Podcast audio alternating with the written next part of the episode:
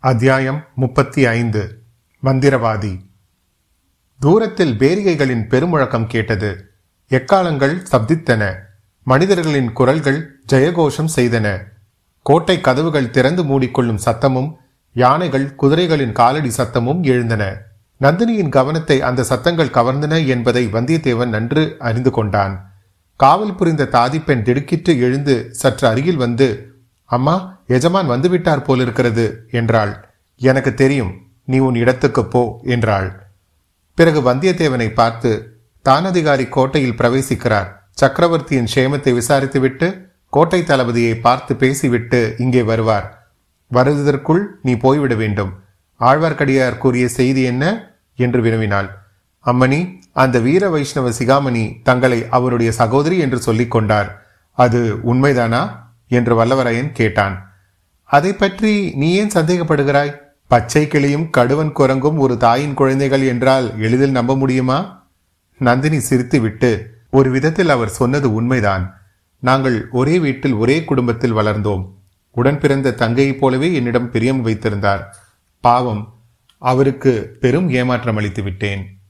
அப்படியானால் சரி. ஆழ்வார்க்கடியார் தங்களுக்கு சொல்லி அனுப்பிய செய்தி கிருஷ்ண பகவான் தங்களுக்காக காத்து கொண்டிருக்கிறார் என்பதுதான். தாங்கள் கண்ணனை மணந்து கொள்ளும் கல்யாண காட்சியை பார்க்க வீர வைஷ்ணவ பக்த கோடிகளும் காத்து கொண்டிருக்கிறார்களாம். நந்தினி ஒரு பெருமூச்சு விட்டாள். ஆஹா இன்னும் அவருக்கு அந்த சபலம் நீங்கவில்லை போலிருக்கிறது. நீ அவரை பார்த்தால் எனக்காக இதை சொல்லிவிடு. என்னை அடியோடு மறந்துவிடச் சொல்லு. ஆண்டாளைப் போல் பரமபக்தியாக கொஞ்சமும் தகுதியற்றவள் நான் என்று சொல்லு. நான் அதை ஒப்புக்கொள்ளவில்லை அம்மா. என்னத்தை ஒப்புக்கொள்ளவில்லை? தாங்கள் ஆண்டாளாக முடியாது என்பதைத்தான் ஒப்புக்கொள்ளவில்லை. ஆண்டாள் பக்தி செய்து பாட்டு பாடி அழுது கண்ணீர் விட்டு பூமாலை தொடுத்துச் சூட்டி இப்படியெல்லாம் செய்து கண்ணனை மணந்து கொள்ள வேண்டியிருந்தது. ஆனால் தங்களுக்கு அத்தகைய கஷ்டமே தேவையில்லை.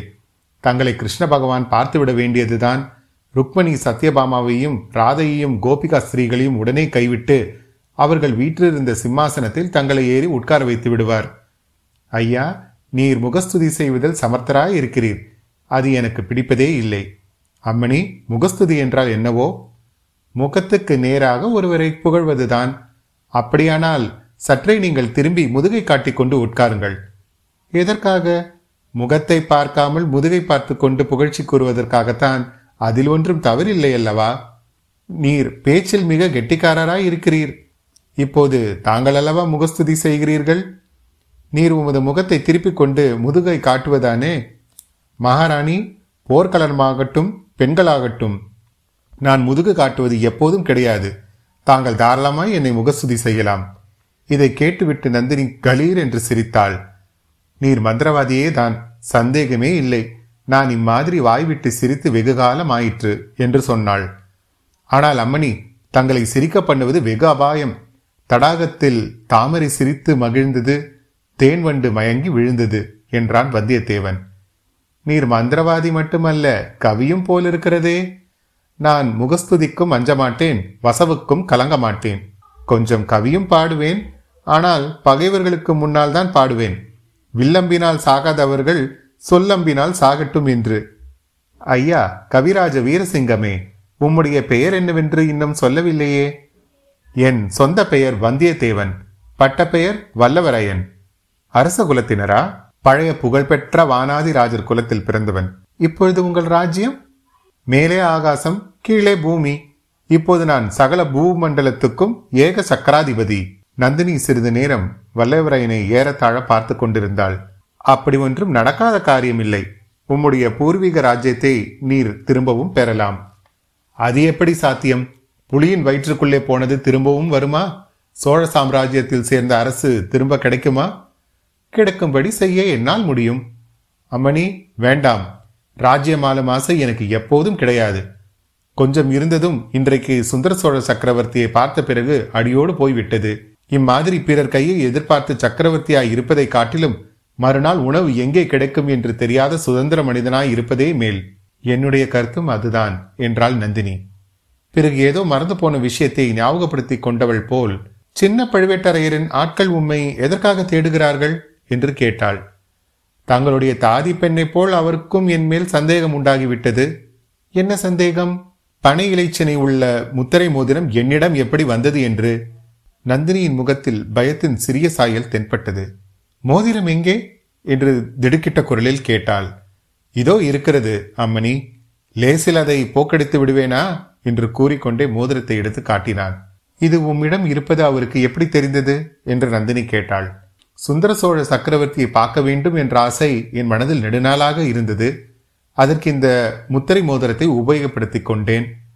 பார்த்து முடித்த பிறகு இந்த மோதிரம் என்னிடம் எப்படி வந்தது என்று கோட்டை தளபதி கேட்டார். நீர் என்ன சொன்னாய்? என்று நந்தினி வினாவிய குரலில் திகில் தோணித்தது. தங்கள் பெயரை சொல்லவில்லை அம்மணி. பெரிய பழுவேட்டரையர் கொடுத்தார் என்று சொன்னேன். கடம்பூர் மாளிகையில் கொடுத்தார் என்றும் சொன்னேன். அவள் முகத்திலும் குரலிலும் இருந்த திகில் நீங்கியது. நீர் சொன்னதை அவர் நம்பினாரா? முழுவதும் நம்பியதாக தெரியவில்லை. அதனால்தானே என்னை பின்தொடரும்படி ஆட்களை விட்டிருக்க வேண்டும். தமையனார் திரும்பி வந்ததும் என்னை அவர் முன்னால் நிறுத்தி உண்மையை அறிய எண்ணியிருக்கலாம் என்றான் வந்தியத்தேவன். நந்தினி புன்னகை புரிந்து பெரிய பழுவேட்டரையரிடம் நீர் பயப்பட வேண்டாம். அவர் உம்மை கடித்து தின்று விடாமல் நான் பார்த்துக் கொள்கிறேன் என்றாள். அம்மணி தனாதிகாரியின் பேரில் தங்களுடைய செல்வாக்கு எவ்வளவு என்பது உலகமறிந்த செய்தி.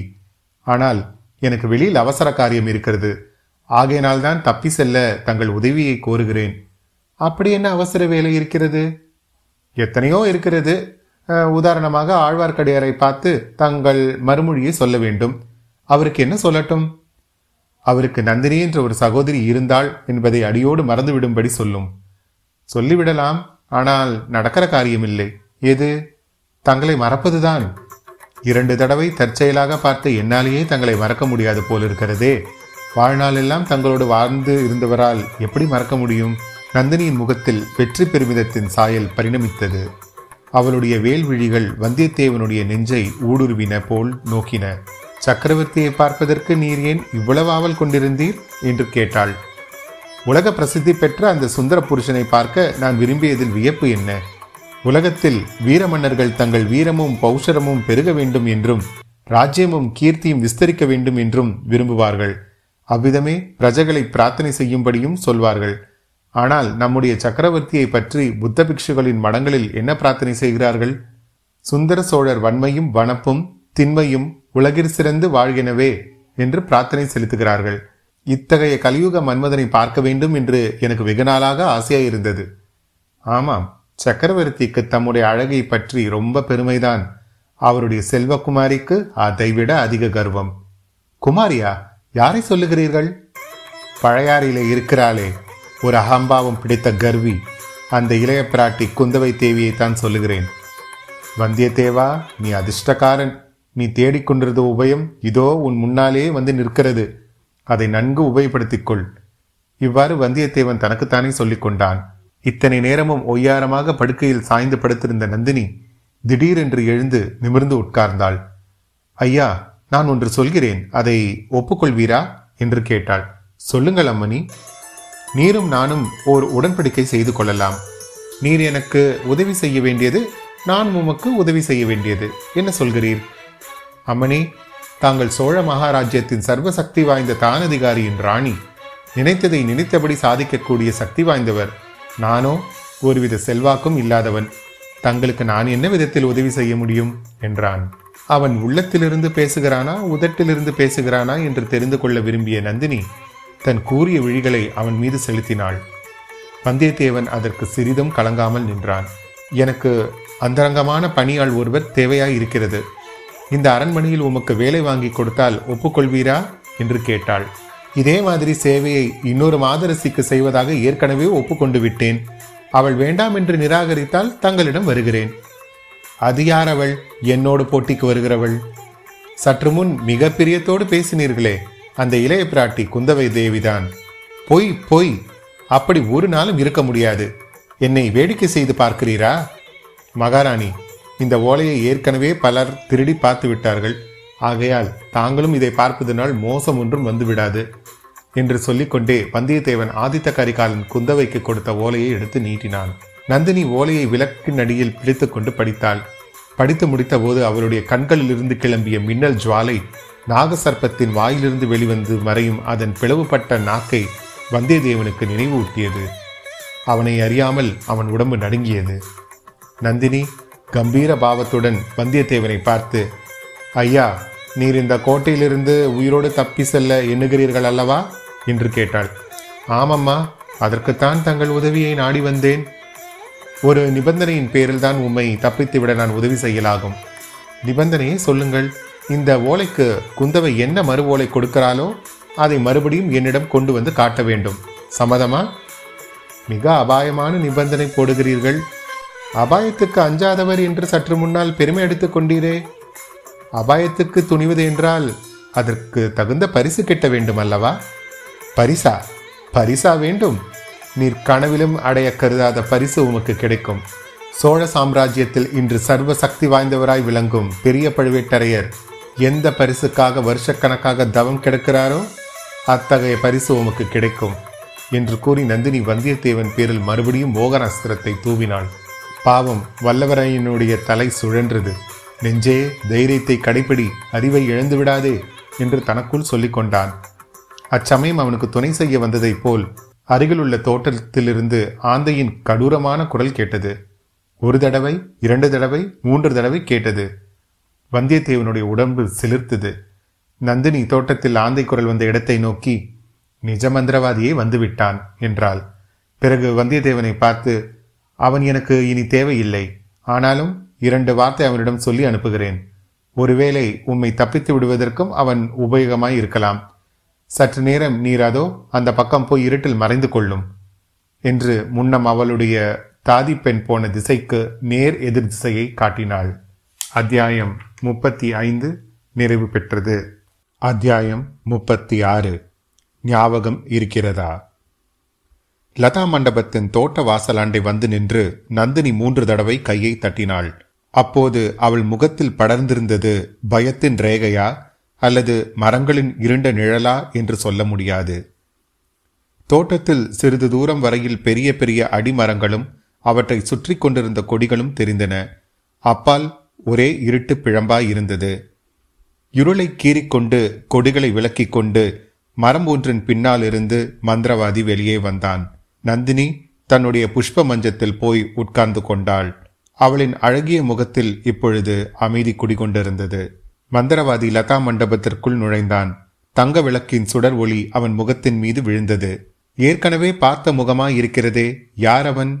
ஆம் திருப்புரம்பியம் பள்ளிப்படையின் அருகே நள்ளிரவில் கூடியிருந்த மனிதர்களில் ஒருவன் இவன். பையிலிருந்து பொன் நாணயங்களை கலகலவென்று கொட்டியவன். ஆழ்வார்க்கடியானை கண்ட இடத்தில் உடனே கொன்று விடுங்கள் என்று மற்றவர்களுக்கு கூறிய ரவிதாசன் தான் இவன். வரும்போதே அவன் முகத்தில் கோபம் குதித்தது. மலர்படுக்கையில் சாய்ந்த வடிவமாய் அமர்ந்திருந்த நந்தினியை கண்டதும் அவனுடைய பூனை கண்கள் வெறிக்கணல் வீசின. மஞ்சத்தின் எதிரில் கிடந்த பலகையில் உட்கார்ந்து கொண்டு நந்தினியை உற்று பார்த்து கொண்டு ஹம் ஹ்ரீம் ஹும் பகவதி சக்தி சண்டிகேஸ்வரி என்று சில மந்திரங்களை சொன்னான். போதும் நிறுத்து. தாதி பெண் வாசற்படியில் உட்கார்ந்தபடி தூங்கி தொலைத்து விட்டால் போலிருக்கிறது. சொல்ல வேண்டியதை சீக்கிரம் சொல். அவர் கோட்டைக்குள் வந்து விட்டார் என்றாள் நந்தினி. அடிப்பாதகி என்று ரவிதாசன் கூறியது நாகப்பாம்பு சீறுவதைப் போல் தோணித்தது. யாரை சொன்னாய்? என்று நந்தினி சத்தமாய் கேட்டாள். நன்றி கெட்ட நந்தினியை தான் பழுவூர் இளையராணியைத்தான் உன்னைத்தான் என்று ரவிதாசன் தன் ஒரு கை விரலால் அவளை சுட்டி காட்டினான் நந்தினி மௌனமாய் இருந்தாள். பெண்ணே நினைவில் வைத்திருக்க வேண்டிய சில சம்பவங்களை நீ மறந்துவிட்டாய் போலிருக்கிறது. அவற்றை உனக்கு ஞாபகப்படுத்துகிறேன் என்றான் ரவிதாசன். பழைய கதை இப்போது எதற்கு? என்றாள் நந்தினி. இப்போது எதற்கென்றா கேட்கிறாய்? சொல்கிறேன். முதலில் ஞாபகப்படுத்திவிட்டு பிற்பாடு சொல்கிறேன் என்றான் ரவிதாசன். அவனை தடுப்பதில் பயனில்லை என்று கருதியவள் போல் நந்தினி ஒரு பெருமூச்சு விட்டுவிட்டு வேறு பக்கம் திரும்பிக் கொண்டாள். ராணி கேள். மூன்று வருஷத்துக்கு முன்னால் ஒரு நாள் நடுநிசியில் வைகை நதி கரையில் உள்ள மயானத்தில் ஒரு சிதை எரிந்து கொண்டிருந்தது. சாஸ்திரப்படி புரோகிதர்களைக் கொண்டு அந்திமக்கிரியை ஒன்றும் அங்கு நடக்கவில்லை. காட்டில் காய்ந்து கிடந்த கட்டைகளையும் குச்சிகளையும் இலை சருகுகளையும் கொண்டு வந்து அச்சிதையை அடுக்கினார்கள். மரத்துக்கு பின்னால் மறைத்து வைத்திருந்த ஓர் உடலை கொண்டு வந்து அந்த சிதையில் இட்டார்கள். பிறகு தீ மூட்டினார்கள். காட்டுக்கட்டைகளில் தீ நன்றாய் பிடித்து கொழுந்துவிட்டு எரிந்தது. அப்போது காட்டு நிழலிலிருந்து உன்னை சிலர் பிடித்து இழுத்து கொண்டு வந்தார்கள். உன் காலையும் கையையும் கட்டி போட்டிருந்தது. உன் வாயில் துணி அடைத்திருந்தது. இன்று அழகாய் பூ வைத்து கொண்டு பொட்டு வைத்திருக்கிறாயே. அந்த கூந்தல் விரிந்து தரையில் புரண்டு கொண்டிருந்தது. உன்னை அம்மனிதர்கள் ஜுவாலையில் விட்டு எரிந்து கொண்டிருந்த சிதையில் உயிரோடு போட்டு கொளுத்திவிட வேண்டும் என்று எண்ணியிருந்தார்கள். இன்னும் கொஞ்சம் தீ நன்றாக எரியட்டும் என்று அவர்களில் ஒருவன் சொன்னான். உன்னை அங்கேயே போட்டுவிட்டு அந்த மனிதர்கள் தனித்தனியே ஒரு பயங்கரமான சபதம் எடுத்துக்கொண்டார்கள் அதை நீ கேட்டுக்கொண்டிருந்தாய் உன் வாய் அடைந்திருந்ததே தவிர கண் கட்டப்படவில்லை. காதையும் அடைக்கவில்லை. ஆகையால் பார்த்து கொண்டும் கேட்டுக்கொண்டும் இருந்தாய். அவர்கள் அனைவரும் சபதம் கூறி முடித்த பிறகு உன்னை நெருங்கினார்கள். அதுவரை சும்மா இருந்தவள் கட்டுண்டிருந்த உன் கைகளில் ஏதோ சமங்கை செய்ய முயன்றாய். உன் கண்களை உருட்டி விழித்து புருவத்தை நெறித்து கஷ்டப்பட்டாய். அவர்களில் ஒருவன் இவள் ஏதோ சொல்ல விரும்புகிறாளடா என்றான். பழைய கதையாய்த்தான் இருக்கும். தூக்கி சிதையில் போடு என்றான் இன்னொருவன். இல்லையடா தீயில் போடுவதற்கு முன்னால் என்னதான் சொல்லுகிறாள் கேட்டுவிடலாம். வாயிலிருந்து துணியை எடு என்றான் மற்றொருவன். அவனே அவர்களுக்கு தலைவன் ஆனபடியால் உன் வாயிலிருந்து துணியை எடுத்தார்கள். நீ அப்போது என்ன சொன்னாய் என்பது நினைவிருக்கிறதா பெண்ணே? என்று ரவிதாசன் கேட்டுவிட்டு நிறுத்தினான். நந்தினி மறுமொழி சொல்லவும் இல்லை அவனை திரும்பி பார்க்கவும் இல்லை. நெஞ்சில் குடிக்கொண்டிருந்த அருவிருப்பையும் பீதியையும் அதே சமயத்தில் பயங்கர சங்கல்பத்தின் உறுதியையும் அவள் முகமண்டலம் காட்டியது. அவளுடைய கரிய கண்களிலிருந்து இரு கண்ணீர் துளிகளும் ததும்பி நின்றன. பெண்ணே பேச மாட்டேன் என்கிறாய். வேண்டாம். அதையும் நானே சொல்லிவிடுகிறேன். அந்த மனிதர்களைப் போலவே நீயும் பழிவாங்கும் விரதம் பூண போவதாய் சொன்னாய். பழி வாங்குவதற்கு அவர்களை காட்டிலும் உனக்கே அதிக காரணம் உண்டு என்று சத்தியம் செய்தாய். உன்னுடைய அழகையும் மதியையும் அதற்கு பயன்படுத்துவதாக கூறினாய். அவர்களுக்கு உன்னால் முடிந்த அளவு உதவி புரிவதாகவும் சொன்னாய். சபதம் முடிந்ததும் நீயே உன் உயிரை விட்டுவிட தீர்மானித்திருப்பதாகவும் ஆணையிட்டுச் சொன்னாய். உன்னை மற்றவர்கள் நம்பவில்லை ஆனால் நான் நம்பினேன். நம்பி உன்னை தீயில் போட்டு விடாமல் தடுத்தேன். உன் உயிரை தப்புவித்தேன். இதெல்லாம் உனக்கு ஞாபகம் இருக்கிறதா? என்று ரவிதாசன் கூறி நிறுத்தினான். நந்தினி சற்று திரும்பி அவனை பார்த்து ஞாபகம் இருக்கிறதா என்று கேட்கிறாயே? என் நெஞ்சில் அவ்வளவும் தீயினால் எழுதியது போல் எழுதி வைத்திருக்கிறதே என்றாள். பின்னர் ஒரு நாள் நாம் எல்லோரும் அகண்ட காவேரி கரையோரமாய் காட்டு வழியில் போய்க் கொண்டிருந்தோம். திடீரென்று பின்னால் குதிரை வீரர்கள் வரும் சத்தம் கேட்டது. அவர்கள் போகும் வரையில் நாம் ஒவ்வொருவரும் தனித்தனியாக காட்டில் ஒளிந்து கொள்ள தீர்மானித்தோம். ஆனால் நீ மட்டும் அத்தீர்மானத்தை மீறி வழியிலேயே நின்றாய். அந்த வீரர்கள் உன்னை பிடித்துக் கொண்டார்கள். அவர்களுடைய தலைவனாகிய பழுவேட்டரையன் உன்னை கண்டு மயங்கி உன் மோக வலையில் விழுந்தான். அவனை நீ மணந்தாய். என்னைச் சேர்ந்தவர்கள் எல்லோரும் நான் ஏமாந்து விட்டதாக என்னை இடித்து கூறினார்கள். நான் உன்னை விடவில்லை. எப்படியோ ஒரு நாள் உன்னை தனியே பிடித்து கொண்டேன். துரோகியாகிய உன்னை கத்தியால் குத்தி கொன்றுவிட எண்ணினேன். மறுபடியும் நீ உயிர் பிச்சை கேட்டாய். நம்முடைய சபதத்தை நிறைவேற்றுவதற்காகவே இங்கு வந்திருப்பதாய் கூறினாய். இந்த அரண்மனையில் இருந்தபடியே எங்களுக்கு வேண்டிய உதவியெல்லாம் செய்வதாக சத்தியம் செய்தாய். இதெல்லாம் உண்மை இல்லையா என்று கேட்டுவிட்டு நிறுத்தினான் ரவிதாசன். இதெல்லாம் உண்மைதான். யார் இல்லை என்றார்கள். எதற்காக திரும்பி திரும்பி சொல்லுகிறாய்? இப்போது நீ வந்த காரியத்தை சொல்லு என்றாள் நந்தினி. இல்லை பெண்ணே உனக்கு ஞாபகம் இல்லை எல்லாவற்றையும் நீ மறந்துவிட்டாய். பழுவூர் அரண்மனையின் சுகபோகத்தில் அழுந்தி உன் சபதம் மறந்துவிட்டாய். அறுசுவை உண்டி அருந்தி ஆடை ஆபரணங்கள் புனைந்து சப்பரக்கூட மஞ்சத்தில் பட்டு மெத்தையில் உறங்கி தந்த பல்லக்கில் பிரயாணம் செய்யும் ராணி நீ. உனக்கு பழைய ஞாபகங்கள் எப்படி இருக்கும்? சீ சீ. இந்த மஞ்சமும் மெத்தையும் ஆடை ஆபரணமும் யாருக்கு வேண்டும்? இந்த அற்ப போகங்களுக்காகவா நான் உயிர் வாழ்கிறேன்? இல்லவே இல்லை. அல்லது வழியில் போகிற வாலிபனுடைய சௌந்தரிய வதனத்தை கண்டு மயங்கிவிட்டாய் போலும் புதிதாய் கொண்ட மையலில் பழைய பழிவாங்கும் எண்ணத்தை மறந்திருக்கலாம் அல்லவா? நந்தினி சற்று துணுக்கமடைந்தாள். அதை உடனே சமாளித்துக் கொண்டு பொய் முழு பொய் என்றாள். அது பொய்யானால் நான் இன்று வரப்போவதாக முன்னதாக சொல்லி அனுப்பி இருந்தும் வழக்கமான இடத்துக்கு உன் தாதி பெண்ணை ஏன் அனுப்பி வைக்கவில்லை? அனுப்பி வைத்துதான் இருந்தேன். உனக்கு வைத்திருந்த ஏனியில் இன்னொருவன் ஏறி வந்து விட்டான் அந்த மூடப்பெண் அவனை நீதான் என்று எண்ணி அழைத்து கொண்டு வந்துவிட்டாள். இது என்னுடைய குற்றமா? யாருடைய குற்றமாய் இருந்தால் என்ன? இன்னும் ஒரு கணத்தில் என் உயிருக்கு ஆபத்து வருவதாய் இருந்தது. அந்த வாலிபனை தேடி வந்த கோட்டை காவலர்கள் என்னை பிடித்து கொள்ள இருந்தார்கள். இந்த அரண்மனைக்கு பக்கத்து காட்டில் உள்ள குளத்தில் மூச்சு திணறும் வரையில் மூழ்கியிருந்து அவர்கள் போன பிறகு தப்பித்து வந்தேன். சொட்ட சொட்ட நனைந்து வந்தேன். உனக்கு அது வேண்டியதுதான். என்னை சந்தேகித்த பாவத்தை அந்த முழுக்கினால் கழுவி கொண்டாய் பெண்ணே சத்தியமாக சொல். அந்த வாலிபனுடைய அழகில் நீ மதிமயங்கி விடவில்லையா? சீ சீ இது என்ன வார்த்தை? ஆண் பிள்ளைகளின் அழகை பற்றி யாராவது பேசுவார்களா? இந்த வெக்கங்கெட்ட சோழ நாட்டிலேதான் அரசன் அழகன் என்று கொண்டாடுகிறார்கள். ஆண் பிள்ளைகளுக்கு அழகு உடம்பில் உள்ள போர் தழும்புகள் அல்லவா? நன்றாய் சொன்னாய். அதை நீ உண்மையாக சொல்லும் பட்சத்தில் அந்த வாலிப வழிபோக்க நீங்க எதற்காக வந்தான்? முன்னமே சொன்னேனே நீதான் என்று எண்ணி வாசுகி அவனை அழைத்து கொண்டு வந்தாள் என்று. என்னிடம் கூட நீ கொடுக்காத உன் முத்திரை மோதிரத்தை அவனிடம் ஏன் கொடுத்தாய்? அவனை இவ்விடம் தெரிவித்து பேசுவதற்காக கொடுத்தேன். இப்போது அம்மோதிரத்தை அவனிடமிருந்து வாங்கி கொண்டு விடப்போகிறேன் எதற்காக அவனை தெரிவித்தாய்? அவனிடம் இவ்வளவு நேரம் என்ன சல்லாபம் செய்து கொண்டிருந்தாய்? ஒரு முக்கியமான லாபத்தை கருதி அவனுடன் சல்லாபம் செய்து கொண்டிருந்தேன். நம்முடைய நோக்கத்தை நிறைவேற்றிக் கொள்ள அவனால் பெரிய அனுகூலம் ஏற்படும். அடி பாதகி கடைசியில் உன் பெண் புத்தியை காட்டிவிட்டாயா? யாரோ முன்பின் தெரியாத வாலிபனிடம் வீணில் ஏன் பதறுகிறாய்? நான் ஒன்றும் அவனிடம் சொல்லிவிடவில்லை. அவனிடம் இருந்துதான் ரகசியத்தை கிரகித்துக் கொண்டேன். என்ன கிரகித்துக் கொண்டாய்? இவன் காஞ்சியிலிருந்து பழையாறைக்கு ஓலை கொண்டு போகிறான். பழையாறையில் உள்ள பெண் புலிக்கு கொண்டு போகிறான். அதை என்னிடம் காட்டினான்.